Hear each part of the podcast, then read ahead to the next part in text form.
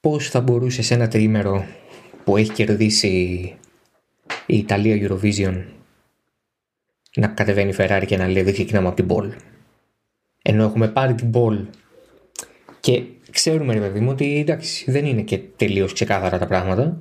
Είναι κάπως επίφοβα.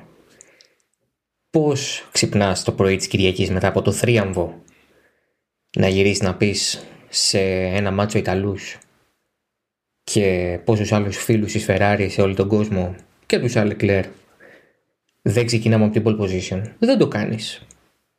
Όταν ε, διάβασα την πρώτη ανακοίνωση της Ferrari την, ε, το απόγευμα του Σαββάτου ένιωσα αμέσως την ε, αίσθηση ότι δεν θα αλλάξει το κυβότιο με ό,τι αυτό συνεπάγεται. Ξεκινάμε ανάποδα, δεν ξεκινάμε με νικητή. Καταρχάς καλησπέρα, καλώς ήρθατε. Oversteer 46. Τίτλος ε, εντελώς ε, προβλεπέ μετά από αυτά που γίνανε.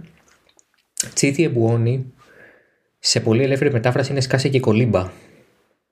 Ε, ε, και νομίζω ότι ταιριάζει απόλυτα σε όλο το τρίμερο του Μονακό. Τετραήμερο τέλος πάντων γιατί είναι και ιδιαίτερο. Το Oversteer δεν φημίζεται για τη, τα καλά Ιταλικά του, παρά το γεγονός ότι κάτι λίγα τα ξέρω και μπορώ να συνεννοηθώ. Παρ' όλα αυτά, ε, η βασική μου γλώσσα είναι τα αγγλικά και τα γερμανικά. Δεν μιλήσαμε ούτε αγγλικά ούτε γερμανικά την Κυριακή. Μιλήσαμε Ολλανδικά και Αυστριακά. Max Verstappen νικητής και πρωτοπόρος της βαθμολογία και φυσικά Red Bull νικήτρια και μαζί πρωτοπόρος της βαθμολογία. Για το. Για τις, με τις πιο μικρές διαφορές θα μπορούσε η Red Bull, μόλις ένα βαθμό. Ο Verstappen έχει 4 βαθμούς αέρα. Ούτε αυτό είναι τίποτα τρομερό, αλλά δεν είναι και ένα.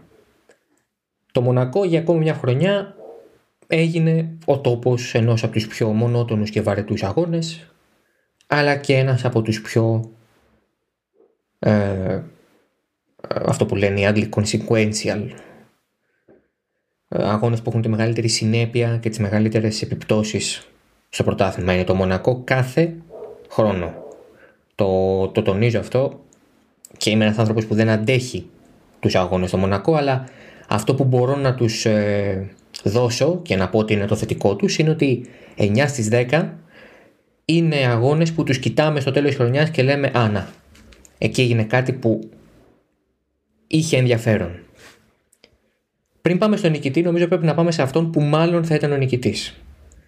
Δεν ε, είμαι της άποψης ότι ε, ο Ψαλεκλέρ δεν θα έχανε σήμερα αλλά αν έπρεπε κάπως να το ποσοτικοποιήσω θα έβαζα ένα 70-30 ότι ο, ο Σάρλ εκκινώντας από την Πολ και στο σενάριο ότι την κρατάει και με το τέλος του πρώτου γύρου ή της πρώτης τροφής δεν θα μπορούσε να χάσει εύκολα από τον ε, Max Verstappen που κακά τα ψέματα ήταν ο βασικός διεκδικητής της νίκης μετά τον Μονεγάσκο ο δεν είχε ποτέ μέσα στο τρίμερο του το ρυθμό του τη δυναμική για να τους ακολουθήσει και μάλλον θα ήταν και το ανάχωμα για τις ελπίδες του Κάλο Σάινθ.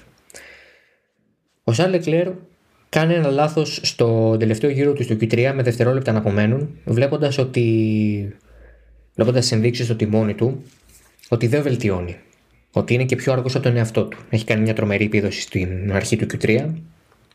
Έχει πάρει την ε, pole, την provisional pole για 2,5 δέκατα από τον ε, Verstappen αλλά όπως όλοι έτσι και εκείνος ξαναβγαίνει με ένα φρέσκο σετ για να βελτιώσει.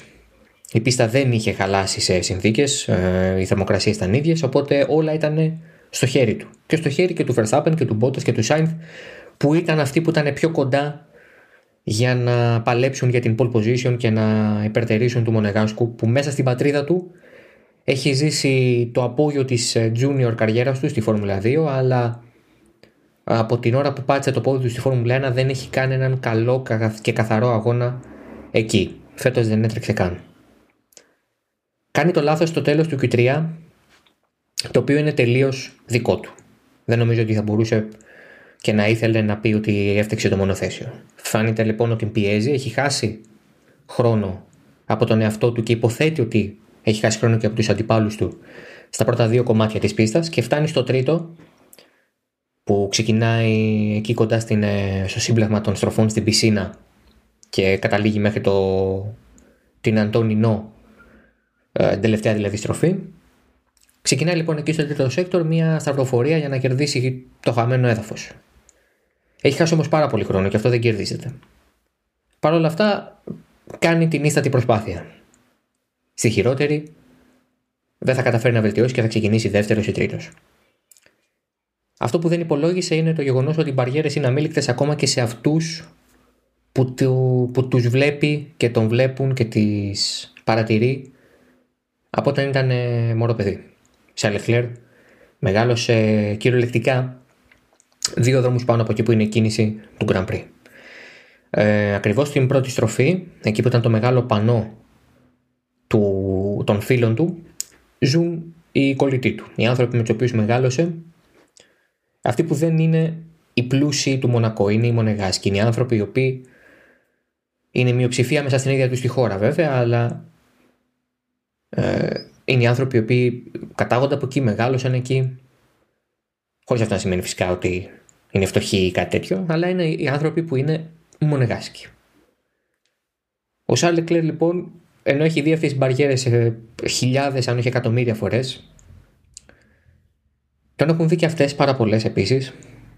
Έχει οδηγήσει σε αυτές, ε, ανάμεσα σε αυτές, έχει κάτσει πίσω από αυτές ως παιδί για να, να αναδεί τα εντάλματά του και τους ανθρώπους που θαύμαζε όσο ήταν ακόμη ένα νεαρό παιδί από το Μονακό που ήθελε να είναι εκεί κάποτε στη θέση τους.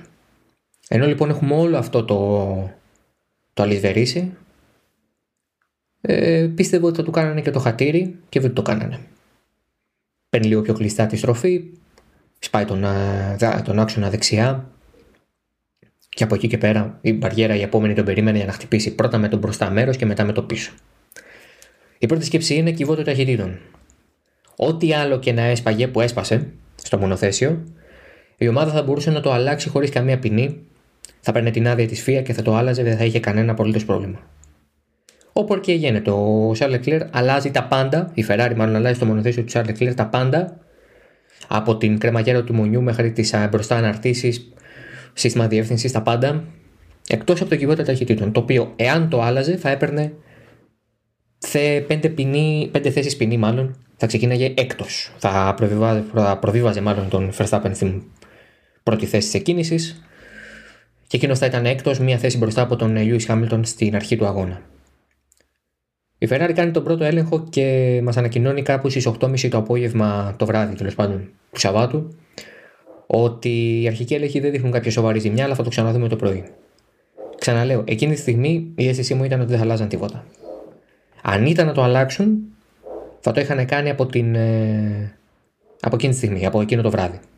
Το γεγονός ότι αποφάσισαν να ξυπνήσουν το πρωί και να μην το αλλάξουν δεν ήταν μια απόφαση εκείνης τη στιγμής. Ήταν μια ηλυμένη απόφαση από βραδύ. Απλά δεν θέλουν να το κάνουν αμέσως. Ξυπνάνε το πρωί, ο Σάρλ Εκλέρ μαθαίνει ότι δεν θα γίνει τίποτα και δεν ξεκινήσει από την pole position. Περιχαρή έχει ετοιμάσει ήδη τα post στα social media και όταν η ομάδα κάπου κοντά στη μία μισή ώρα το μεσημέρι είναι έτοιμη να το ανακοινώσει, αυτός κατευθείαν ποστάρει ότι επιτέλους ξεκινάμε από την pole position. Θεωρητικά, η Ferrari δεν μπορεί να γνωρίζει όταν βάλει μπροστά το μονοθέσιο αν θα σπάσει κάτι. Μην ξεχνάτε ότι όταν τελειώνουν οι κατατακτήριε, οι ομάδες μπορούν να δουλέψουν στα μονοθέσια τους προκαθορισμένες ώρες και υπό την επίβλεψη της FIA. Δεν μπορούν να βάλουν μπροστά το μονοθέσιο να κάνουν 10 γύρους για να δουν πώς συμπεριφέρεται και να αποφασίσουν μετά. Πρέπει να δουν τα δεδομένα και πρέπει να εμπιστευτούν τα ίδια τους τα μάτια στην πραγματικότητα οι μηχανικοί. Ανοίγουν το μονοθέσιο, κοιτούν τα εξαρτήματα, προσπαθούν να εντοπίσουν κάποια αστοχία, εξετάζουν τα δεδομένα που έχουν και παίρνουν μια απόφαση. Δεν μπορούν να γνωρίζουν κάτι παραπάνω. Γι' αυτό και συνήθως σε αυτές τις περιπτώσεις είναι και πάρα πολύ επιφυλακτικοί.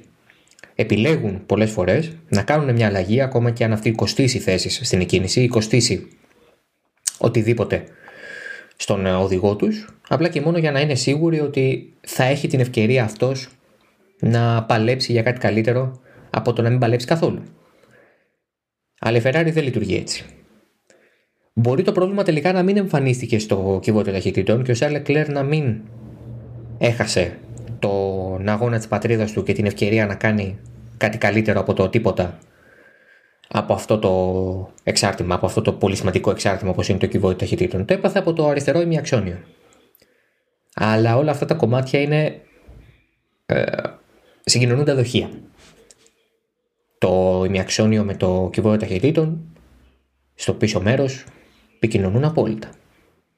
Προφανώς λοιπόν από το τράνταγμα της επαφής προέκυψε μια αστοχία κάπου που η Ferrari, σύμφωνα με τον ίδιο τον Πινότο, δεν κοίταξε καν.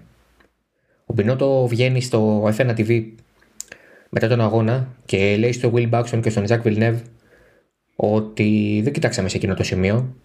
Εμείς κοιτάξαμε το κυβείο των ταχυτήτων και αλλάξαμε ό,τι χρειαζόταν που είχε σπάσει. Θα πρέπει λέει να αναλύσουμε τι συνέβη. Τι να αναλύσετε; Η Ferrari είναι υπόλογη για την ε, μη επαρκή δουλειά που έκανε στο να κοιτάξει το μονοθέσιο του Leclerc. Είναι υπόλογη στο ότι δεν πήρε τουλάχιστον την απόφαση να αλλάξει αυτό που έπρεπε να αλλάξει ή να τέλος πάντων να κοιτάξει να κάνει τις απαραίτητες ρυθμίσεις και τις απαραίτητες αλλαγές ακόμη και με κόστος 5 ή 10 θέσεις στο grid. Τη στιγμή που το σας είχε γλιτώσει δεν υπήρχε περίπτωση pit lane. Επομένως, ο Σάλα Κλέρ θα μπορούσε να ξεκινήσει ακόμη και έκτος αλλά πάλι θα είχε μια ευκαιρία. Δεν θα κέρδιζε Εθνή πιθανότατα, όπως δεν κέρδισε και ο Καλό Σάινθ που ξεκινούσε τελικά τρίτος, ήταν ξεκινήσει τέταρτο. Αλλά δεν θα ήταν με 0 από 0. Αυτό όμως δεν αφαιρεί την ευθύνη και από τον Λεκλέρ. Ο Λεκλέρ κάνει το λάθος το Σάββατο που φέρνει τη Ferrari σε αυτή τη θέση να πρέπει να αποφασίσει τι θα κάνει με το μονοθέσιο του οδηγού της. Πρέπει να δει εάν τη συμφέρει να πάρει το ρίσκο και να πάει σε αγώνα χωρίς να έχει κάνει τις αλλαγές που πιστεύει ότι θα έπρεπε να κάνει ή αν θα πρέπει να αλλάξει τα εξαρτήματα και να κοστίσει στον οδηγό της στην pole position. Ferrari είναι μια συναισθηματική ομάδα, ο Leclerc είναι ένας συναισθηματικός οδηγός. Οι δυσκολίες και τα προβλήματα που πέρασαν στο Μαρανέλ όλο το 2020 ήταν μια μεγάλη μαχαιριά, ένα χτύπημα βαθιά στην ψυχοσύνθεση και στην οτροπία της Ferrari. Μιας ομάδας η οποία όταν δεν κερδίζει δεν είναι απλά ότι ε, απλά χάνει κάποιους βαθμούς. Αποτελεί αιτία ε, ε, για πραγματικό θρήνο. Οι Ιταλοί τους... Ε, ο Ιταλικός τύπος τους περνάει από κόσκινο. Και ως ένα βαθμό αυτό κάνει και ο κόσμος. Οπότε οι Ιταλοί είχαν σήμερα την ευκαιρία να λένε ότι θα ήταν νικητές του Grand Prix του Μονακό. Και τώρα δεν μπορούν να πούν καν ότι πήρε την εκκίνηση του αγώνα. Δράσανε με το ένστικτο.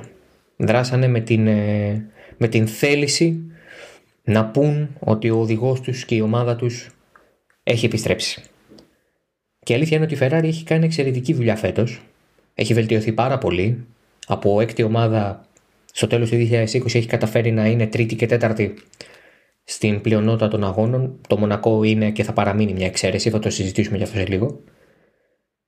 Άρα κανείς δεν μπορείς να, δεν μπορεί να τους το στερήσει αυτό. Κανείς δεν μπορεί να πει ότι η Ferrari δεν έχει βελτιωθεί, ούτε να πει ότι η Ferrari έκανε ένα πυροτέχνημα έκανε πυροτέχνημα σε ό,τι έχει να κάνει με την ε, pole position και με την πιθανότητα νίκης. Δεν νομίζω ότι θα έχει άλλη τέτοια ευκαιρία φέτος η σκουντερία, αλλά κανείς δεν μπορεί να τη στερήσει το γεγονός ότι ήταν πάρα πολύ δυνατή. Και ήταν ικανή και για νίκη, ακόμη και αν αυτό θα ερχόταν σε μια πίστα που δεν έχει άλλη όμοια το πρόγραμμα της Φόρμουλα 1. Φταίνε και οι δύο. Το πόσο φταίει ο καθένας είναι τελείως άσχετο. Ο Λεκλέρ φταίει γιατί δυσκολεύει τα πράγματα πάλι πιέζοντας και χάνοντας τον έλεγχο υποπίεση. Δεν είναι η πρώτη φορά που το κάνει αυτό ο Λεκλέρ και αυτό είναι ένα ζήτημα που πρέπει να λύσει. Και ευτυχώς για τον ίδιο είναι αρκετά νέος για να το κάνει αυτό. Και απ' την άλλη η Ferrari φταίει που δεν παίρνει τα απαραίτητα μέτρα και δρά με το, με το συνέστημα και λέει αυτό το θέμα μπορεί να μην σχετίζεται με το ατύχημα. Εγώ θα έλεγα ότι σχετίζεται και έχω την αίσθηση ότι το ξέραν και εκείνοι. Και πήραν την απόφαση να μην το αλλάξουν. Πάμε τώρα στον νικητή, γιατί πολλές φορές κάνουμε αυτό που δεν, δεν είναι σωστό. Ε, λέμε γιατί έχασε ο αντίπαλος και δεν λέμε γιατί κέρδισε ο νικητής. Ο Max Verstappen ήταν στην δεύτερη θέση εκκίνησης και ήδη φαινόταν ότι θα πονοκεφαλιάσει αρκετά τον ε, Leclerc και τη Ferrari για την νική στο Monte Carlo. Και αυτό είναι το ένα καλό πράγμα που μπορούσε να πάρει ο Verstappen από το Σάββατο. Ότι παρά το γεγονός ότι δεν είχε την ευκαιρία να βελτιώσει την επίδοσή του μετά την κόκκινη σημαία του που έβγαλε ο Leclerc, ήταν βέβαιος ότι είχε μια ευκαιρία την Κυριακή. Και ήμασταν κι εμείς. Ξαναλέω, ο Leclerc ήταν το φαβορή λόγω του ότι είμαστε στο Μονακό, είναι δύσκολο το προσπέρασμα και όλα αυτά. Αλλά ο Verstappen ήταν μια πολύ μεγάλη δύναμη, μια υπολογίσιμη δύναμη στο, μετά το τέλος των κατακτηρίων εν ώψη του αγώνα. Όταν βλέπει ότι η θέση μπροστά του αδειάζει, καταλαβαίνει ότι ο Μπότας είναι αντίπαλος και ο αντίπαλος στην εκκίνηση. Γιατί ο Μπότας ξεκινάει από το καθαρό, ξεκινάει από την τρίτη θέση, ο Verstappen ξεκινάει από τη δεύτερη, γιατί δεν ανέβηκαν όλοι μία θέση, απλώς έλειπε ο πρώτος, οπότε στην πραγματικότητα ανέβηκαν όλοι μία θέση, χωρίς όμως να ανέβουν στο grid, στην εκκίνηση. Ο Verstappen κάνει την εξαιρετική επιλογή να στρέψει το μονοθέσιο προς την πλευρά του Μπότα, ούτως ώστε ε, αν ο Μπότας ξεκινήσει καλά και είναι έτοιμος να τον περάσει, ο Verstappen να του κλείσει το πεδίο με, τον, με το ίδιο το μονοθέσιο. Σαν να το ξέρει, που μάλλον το ήξερε, αυτό ακριβώς γίνεται. Ο Verstappen κλείνει τη, το χώρο μπροστά στον Μπότα, σε μία επιτρέποντάς του να τον περάσει, και ο Φιλανδός αναγκάζεται να αφήσει τον γκάζι και να συμβιβαστεί με τη δεύτερη θέση. Θα μπορούσε να την πάρει στο τέλος, γιατί σίγουρα δεν θα μπορούσε να κερδίσει τον Max Verstappen. Ο Ολλανδός είχε καθαρό αέρα, είχε ένα πάρα πολύ καλό μονοθέσιο ε, από κάτω του που λένε και οι Άγγλοι, beneath him. Ήταν πάρα πολύ δυνατός από την αρχή του αγώνα με πολύ σταθερό και καλό ρυθμό και νομίζω ότι σε κάθε γύρο έδειχνε και από μια καλή γροθιά στον παλιό του εαυτό, τον εαυτό που στο Μονακό έχει κάνει ούκο λίγα λάθη. Κακά τα ψέματα, ο Verstappen όχι τυχαία δεν είχε ανέβει ποτέ στο βάθρο πριν από την φετινή του νίκη, στο Μονακό ενώντα. Σε αυτό το πλαίσιο είμαι της άποψης, έχω την αίσθηση τέλος πάντων ότι ο Verstappen έκανε τον καλύτερο αγώνα της καριέρας του. Δεν ήταν ο καλύτερος αγώνας από άποψη προσπερασμάτων, δεν έδωσε μάχες, δεν, ε, δεν πίεσε κανέναν, δεν, δεν ήταν αυτός ο αγώνας που μας πέφτουν τόσα αγώνια από τον Verstappen, αλλά ήταν ένας αγώνας που δεδομένων των συνθήκων και δεδομένου του τι έχει κάνει ο Verstappen στο παρελθόν στο Monte Carlo, ήταν εξαιρετικός από την πλευρά του. Και αυτό πρέπει να του πιστωθεί. Φρονώ ότι αυτή τη νίκη ε, θα, την, ε, θα την βρει μπροστά του με καλό τρόπο. Αυτό εννοούσα πριν λέγοντας ότι το Μονακό συνήθως είναι ένας από τους αγώνες που έχει επιπτώσεις στο πρωτάθλημα ο Max Verstappen με, με αυτή του τη νίκη και σε συνδυασμό με το πολύ κακό αποτέλεσμα της Mercedes και του Lewis Hamilton δίνει πνοή στην Red Bull που είναι και ψυχολογικά και φυσικά βαθμολογικά πάρα πάρα πολύ σημαντική. Η Red Bull δεν είναι σε καμία των περιπτώσεων τόσο πίσω όσο θα ήθελε κάποιος να την βγάλει από τη Red Bull. Σε καμία περίπτωση. Στον Πακού θα κατέβει και θεωρητικά θα είναι από τα φαβορή, αν όχι το φαβορή, Κυρίως γιατί έχει και αυτή την πίσω πτέρυγα που ας πούμε ότι δίνει ένα καλό πλεονέκτημα στις μεγάλες ευθύνε του Πακού. Βέβαια, η πληροφορία είναι ότι ο Βολφ θα προχωρήσει. Φυσικά η Mercedes, ε, απλά ο Βολφ το είπε, θα προχωρήσει σε ένσταση εάν η Red Bull χρησιμοποιήσει πάλι αυτή την πτέρυγα, την Flexi Wing. Αλλά αυτό είναι, θα το συζητήσουμε και στο επόμενο Oversteer. Επομένως, η Red Bull φεύγει από το Μονακό με πολύ γεμάτες αποσκευές. Φεύγει με πρωτοπορία και στα δύο πρωταθλήματα φεύγει με πολύ καλή ψυχολογία και με την ε, βεβαιότητα ότι ο Max Verstappen έχει πολύ μεγάλα αποθέματα οριμότητας πλέον. Δεν πιστεύω ότι θα αποφύγει τα λάθη μέσα στη χρονιά ξανά, απλά θα, άλλο που πρέπει να το κάνει γιατί αλλιώς δεν μπορείς να κερδίσεις έναν οδηγό όπως είναι ο Χάμιλτον. Αλλά φάνηκε ότι με το που είχε την ευκαιρία δεν άφησε το παραμικρό να πάει στραβά. Ό,τι μπορούσε να περάσει από το χέρι του το έκανε όπως έπρεπε Και κάπως έτσι πήρε την νίκη, την πρώτη του νίκη στο Μονακό, την, το πρώτο του βάθρο στο Μονακό. Α, τη δεύτερη του νίκη φέτος. Νομίζω ότι είναι πάρα πολύ σημαντικό το τι έγινε στο Μονακό για τη Red Bull. Ακόμα και αν στον Μπακού ξαναπεράσει μπροστά η Mercedes, που είναι πάρα πολύ πιθανό. Είναι πάρα πάρα πολύ πιθανό. Η Red Bull πάει παραδοσιακά, η Mercedes μάλλον πάει παραδοσιακά καλά στο, στο Αζερβαϊτζάν. Είναι λοιπόν πολύ πιθανό η Mercedes να ξαναπεράσει μπροστά. Βεβαίως. Αλλά και μόνο που έχει καταφέρει να κάνει αυτό το χτύπημα και στον Χάμιλτον και στη Mercedes σε μια μέρα που όλα του πήγα, τους πήγανε στραβά, κάτι, κάτι, κάτι ξυπνάει μέσα σου. Το πόσο σημαντικό θα είναι αυτό θα το καταλάβουμε μετά από το πέρας κάποιων αγώνων. Όταν θα ξαναπάμε σε πίστες πιο παραδοσιακές, όταν θα επισκεφτούμε δύο φορές την Αυστρία, που έχει τη σημασία του και αυτό, και μέχρι να φτάσουμε στο θερινό διάλειμμα. Αυτή τη στιγμή τελείωσε μόλις ο πέμπτος αγώνας της ε, σεζόν. Έχουμε άλλους 18 καλώς εχόντων. Προχωρούμε με την ε, Mercedes. Αναφέραμε ότι δεν πήγαν καλά τα πράγματα και νομίζω είναι προβλεπέ το γιατί δεν πήγαν καλά τα πράγματα. Το έχουμε ξαναπεί και το ξαναλέμε. Η Mercedes υποπίεση σπάει. Φάνηκε στην Ισπανία ότι η υποπίεση τα πηγαίνει καλύτερα. Αλλά όπως είχα πει και τότε και επαναλαμβάνω και τώρα, η Mercedes δεν ήταν πραγματικά υποπίεση στην Ισπανία. Είχε υποέλεγχο τα πράγματα α, ασχέτως της θέσης του Lewis Hamilton μέσα στην πίστα που ήταν πίσω από τον Verstappen και τον ακολουθούσε. Η Mercedes είχε στο μυαλό της και τελικά αποδείχθηκε την πρωτοβουλία των κινήσεων. Καθόρισε όλους διόλου τον αγώνα στην Ισπανία. Ενώ και στην Ήμολα που βρέθηκε πραγματικά υποπίεση και στο Μονακό έκανε το ένα λάθος μετά το άλλο.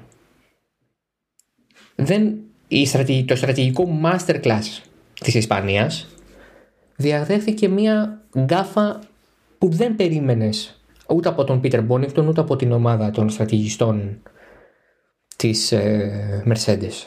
Βγάλανε τον Lewis Hamilton κυριολεκτικά όχι μόνο σε κίνηση αλλά και στο χειρότερο δυνατό σημείο για να δεχθεί το overcut από δύο διαφορετικούς οδηγούς.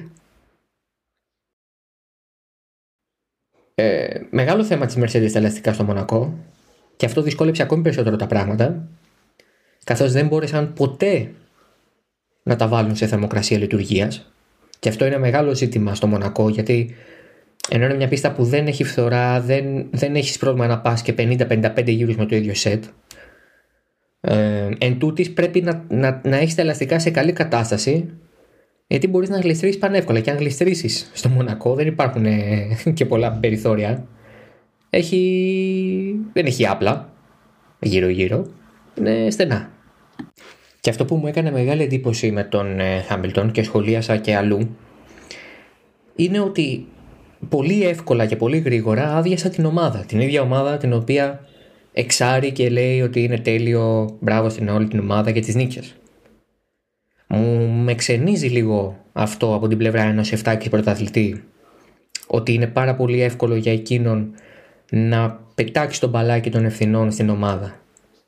Και ακόμα και αν είχε δίκιο, γιατί η αλήθεια είναι ότι η Mercedes έκανε λάθος και σαφέστατα το μονοθέσιο της Mercedes δεν ήταν σε καμία περίπτωση, ειδικά στα χέρια του Χάμιλτον, ικανό να φέρει τα, θερμο, τα ελαστικά στη θερμοκρασία και άρα να δώσει στον Βρετανό την ευκαιρία να είναι πιο ανταγωνιστικός. Δεν μπορεί να το λες αυτό δημόσια συνέχεια. Είναι ο ίδιος λόγος που ο Φερνόντο Αλόνσο δεν ήταν πλέον αγαπητός στο κοινό και πολλές φορές και στους ανθρώπους με τους οποίους συνεργαζόταν. Δεν είναι, δεν είναι καλό, δεν είναι σωστό Ειδικά όταν με αυτή την ομάδα έχεις ε, πετύχει πράγματα ανήκουστα, πράγματα που δεν έχουν ξαναγίνει στην ιστορία του σπορ. Να είσαι τόσο γρήγορος στο να τους πετάξεις κάτω από το λεωφορείο. Άλλη μια αγγλική έτσι έκφραση. Το να τους αποδώσεις ευθύνες σε τόσο έντονο βαθμό. Μας πέρασε και ο Γκασλή, μας πέρασε και ο τι είναι αυτά τα πράγματα. Είναι λίγο εντάξει. Είναι λίγο έντονο. Φυσικά η Liberty Media και η FOM δεν αργούν αυτά να τα βγάλουν δημόσια. Αυτά είναι τηλεόραση. Η Φόρμουλα 1 είναι πρώτα και πάνω απ' όλα ένα τηλεοπτικό προϊόν. Άρα, ό,τι πεις μπορεί να χρησιμοποιηθεί υπέρ σου και εναντίον σου. Και αν μπορεί να χρησιμοποιηθεί εναντίον σου, ακόμα καλύτερα για τα τηλεοπτικά νούμερα. Μεγαλύτερη τηλεθέαση. δεν μπορώ να πιστέψω ότι η Mercedes θα ξαναζήσει τέτοιον αγώνα φέτος. Δεν, δεν μπορώ να δω άλλη πίστα στο πρόγραμμα που η Mercedes να έχει τόσο μεγάλο ζήτημα. Ίσως ε, οι θερμοκρασίες να την ξαναδυσκολέψουν. Δηλαδή αν ξαναζήσει μέσα στη σεζόν που είναι πολύ πιθανό χαμηλές θερμοκρασίες ε, τότε θα ίσως να έχει πρόβλημα, ναι. Και ανάλογα και τη γόμα με την οποία θα βρίσκεται στον αγώνα, ανάλογα δηλαδή και την, το, το tire allocation που θα έχει κάνει η Pirelli για τον συγκεκριμένο αγώνα. Ε, οπότε η Mercedes δέχτηκε ένα σκληρό χτύπημα, χάνει την πρωτοπορία και στις δύο βαθμολογίες, αλλά όπως είπα και στο segment της Red Bull είναι πάρα πολύ πιθανό να την ανακτήσει στον Μπακού και απ' την άλλη είναι μια ομάδα που συνήθως όταν δέχεται τέτοιες κατραπακές επιστρέφει πιο δυνατή, πιο γρήγορη, πιο ανταγωνιστική, πιο έτοιμη. Στην περίπτωση του Μπότας πραγματικά αυτό το πρόβλημα με το δεξί μπροστά ελαστικό της έχει γίνει λίγο εφιάλτης. Και επειδή ο νόμος του Μέρφυ υπάρχει, εγώ πιστεύω στον νόμο του Μέρφυ, αν είναι να πάει κάτι στραβά θα πάνε όλα στραβά, δεν υπάρχει κανένα πρόβλημα. Η Mercedes το παθαίνει αυτό τη στιγμή που θα μπορούσε με τον Bottas να έχει ένα τουλάχιστον σίγουρο βάθρο. Στο μεσοδιάστημα η Red Bull έχει κάνει εξαιρετική στρατηγική στον Πέρες διότι έχει διαγνώσει εξαιρετικά ότι το overcut την Κυριακή δούλευε περισσότερο από ό,τι περίμεναν όλοι. Το overcut που σημαίνει δηλαδή τι, κάθομαι στην πίστα περισσότερο, αργό δηλαδή να μπω στα pitch, ούτως ώστε όταν θα έχουν μπει οι αντιπαλοί μου και μπω εγώ μετά, να βγω από τα pitch μπροστά τους. Ο Πέρες κέρδισε από αυτό στην πραγματικότητα τέσσερις θέσεις. Και μία από τον Μπότας που έφυγε εκτός αγώνα, πέντε. Είναι τρομερό αυτό που συνέβη. Δηλαδή, η, σε πλήρη αντιδιαστολή οι στρατηγικές και το πώς λειτουργήσαν Red Bull και Mercedes. Ασφαλέστατα, και το ξαναλέω, με συγχωρείτε, η Mercedes είχε στα χέρια της ένα μονοθέσιο και στην περίπτωση του Hamilton, κυρίως στην περίπτωση του Hamilton, αλλά και ως ένα βαθμό στην περίπτωση του Bottas, που δεν μπορούσε να φέρει τα ελαστικά σε καλή θερμοκρασία, δημιουργούσε graining, άρα λοιπόν τοπική παραμόρφωση και φθορά, που δεν βοηθάει σε καμία περίπτωση και δεν σου επιτρέπει να κάνεις το overcut pass στην πεπατημένη. Και ασφαλώς με τη σκληρή γόμα μετά που έβαλε και ο ένας και ο άλλος, φυσικά ο Μπότας δεν μπόρεσε ποτέ να το κάνει αυτό πραγματικά, αλλά η σκληρή γόμα, όπως είδαμε στο Χάμιλτον, ήταν πάρα πολύ δύσκολο να έρθει σε θερμοκρασία στην W12. Το ίδιο θα πάθανε και ο Μπότας δηλαδή. Απλά ο Μπότας θα ήταν στην πίστα λίγο πιο ψηλά. Δεν ήταν αυτό το πρόβλημα τόσο. Βέβαια και αυτός ενδεχομένως μετά να έπεφτε θύμα του undercut, του overcut του Πέρες. Κανένα πρόβλημα, αλλά τουλάχιστον θα ήταν στον αγώνα. Αυτό για τη Mercedes η οποία έκανε τον χειρότερο αγώνα που θα μπορούσε να κάνει. Και ξαναλέω, δεν μπορώ να δω πώς αυτό θα ξανασυμβεί φέτος για την, ε, για την ομάδα του Toto Wolf. Κλείνουμε με το γιατί το Μονακό θα είναι εξαίρεση. Κάθε χρόνο το Μονακό είναι εξαίρεση. Ακόμα και αν ο νικητής εκεί είναι ο νικητής και του πρωταθλήματος στο τέλος, δηλαδή όταν κέρδισε ο Ρόσμπερτ το 16 το πήρε. Όταν κέρδισε ο Χάμιλτον πέρυσι το πήρε. Έχουμε όμως και το Φέτελ που το κέρδισε το 17 και δεν το πήρε. Το Μονακό συνήθως σου λέει αρκετά πράγματα για δύο τομείς του κάθε μονοθέσιου. Το πόσο καλό είναι στα κλειστά, αργά και γεμάτα αλλαγές πορείας κομμάτια. Όλο το Μονακό είναι έτσι. Και στο πόσο καλά μπορεί να φυλάξει τα ελαστικά του. Η Red Bull δεν είναι καλή σε κανένα από τα δύο αυτά κομμάτια. Είναι average. Αντιθέτως, η Ferrari είναι εξαιρετική στο πρώτο. Στο να πηγαίνει πολύ καλά σε, γρήγορα, σε αργά κλειστά κομμάτια. Ο λόγος είναι το κοντό της μεταξώνιο και οι πολύ σωστές αλλαγές που έχει κάνει με τα tokens που είχε το χειμώνα στο πίσω μέρος, στο, στο, στις πίσω αναρτήσεις στην πραγματικότητα και στο κιβώτιο ταχυτήτων. Σε αυτό το πλαίσιο λοιπόν το Μονακό ενώ σου μαθαίνει κάποια πράγματα εν τούτοις είναι τόσο μοναδικό δεν υπάρχει άλλη πίστα όμοιά του που σε δυσκολεύει πάρα πολύ στο να πεις, Α, OK, okay, αν τα πήγε καλά στο Μονακό, θα τα πάει καλά και εκεί. Μπορεί το Μονακό να συγκριθεί λίγο με Βουδαπέστη και Σιγκαπούρη. Δηλαδή ότι είναι κλειστές πίστες, είναι πίστες που δεν έχουν μεγάλες απαιτήσεις από τον κινητήρα. Η αεροδυναμική δεν παίζει τόσο ρόλο. Χρειάζεται μηχανική πρόσφυση, να πατάει καλά το μονοθήσιο, να έχει ισορροπία. Ναι, όλα αυτά ισχύουν. Αλλά στην πραγματικότητα το Μονακό είναι τελείως ξεχωριστή και μοναδική περίπτωση. Γι' αυτό και λέω και ξαναλέω ότι η Red Bull τώρα δεν είναι ότι θα κάνει ένα σερί 15 αγώνων που δεν θα χάσει. Ότι η Mercedes θα έχει τα προβλήματα που είχε. Ούτε από τον Πακού είναι πολύ πιθανό. Αλλά είναι ωραίο καμιά φορά που το Μονακό μέσα στη βαρεμάρα, μέσα στο, στη μονοτονία, μέσα σε αυτό το πράγμα το οποίο δεν προσφέρει σχεδόν τίποτα από άψη θεάματος, είναι ικανό να σε ξεσηκώσει για πέντε γύρου, όπως μας ξεσήκωσε και την Κυριακή, και παράλληλα να δώσει και μια ωραία τροπή στο πρωτάθλημα, όπως έδωσε αναδιαφεσβήτητα την, ε, την Κυριακή που μας πέρασε χθες. Αυτό είναι το Μονακό. Και αυτό ήταν το Oversteer 46 για το Μονακό. Τα Oversteer και φυσικά όλα τα show του Halfton.fm μπορείτε να τα ακούτε σε Spotify, Apple Podcasts, Google Podcasts και προφανέστατα στο halfton.fm. Εμείς θα ξαναπούμε την επόμενη εβδομάδα ε, με καλεσμένο τον Lewis Duncan. Ο Lewis Duncan είναι ο MotoGP editor του autosport.com ένας πάρα πάρα πολύ έμπειρος δημοσιογράφος ε, για το MotoGP και επειδή δεν έχουμε Φόρμουλα 1 ε, την ε, επόμενη εβδομάδα, το προσεχές Σαββατοκύριακο, είπα να κάνουμε κάτι έτσι λίγο διαφορετικό και θα είναι τόσο διαφορετικό που η εκπομπή δεν θα βγει Δευτέρα, αλλά θα βγει Τρίτη κατ' εξαίρεση. Οπότε be around για να ακούσετε και αυτό το προφανέστατα αγγλόφωνο επεισόδιο ε, για τους δύο τροχούς μια ανασκόπηση έτσι λίγο της χρονιάς. Αυτά τα ξαναλέμε με το, με το special αυτό επεισόδιο σε μια εβδομάδα και φυσικά σε δύο εβδομάδες έχουμε το Grand Prix στο Μπακού στο Αζερβαϊτζάν. Να προσέχετε να είστε υγιείς και ασφαλείς, να ακούτε halfton.fm, να ακούτε podcast και να βλέπετε motorsport ε, όπου και όπως μπορείτε. Τα ξαναλέμε σε μια εβδομάδα. Μέχρι τότε, γεια σας.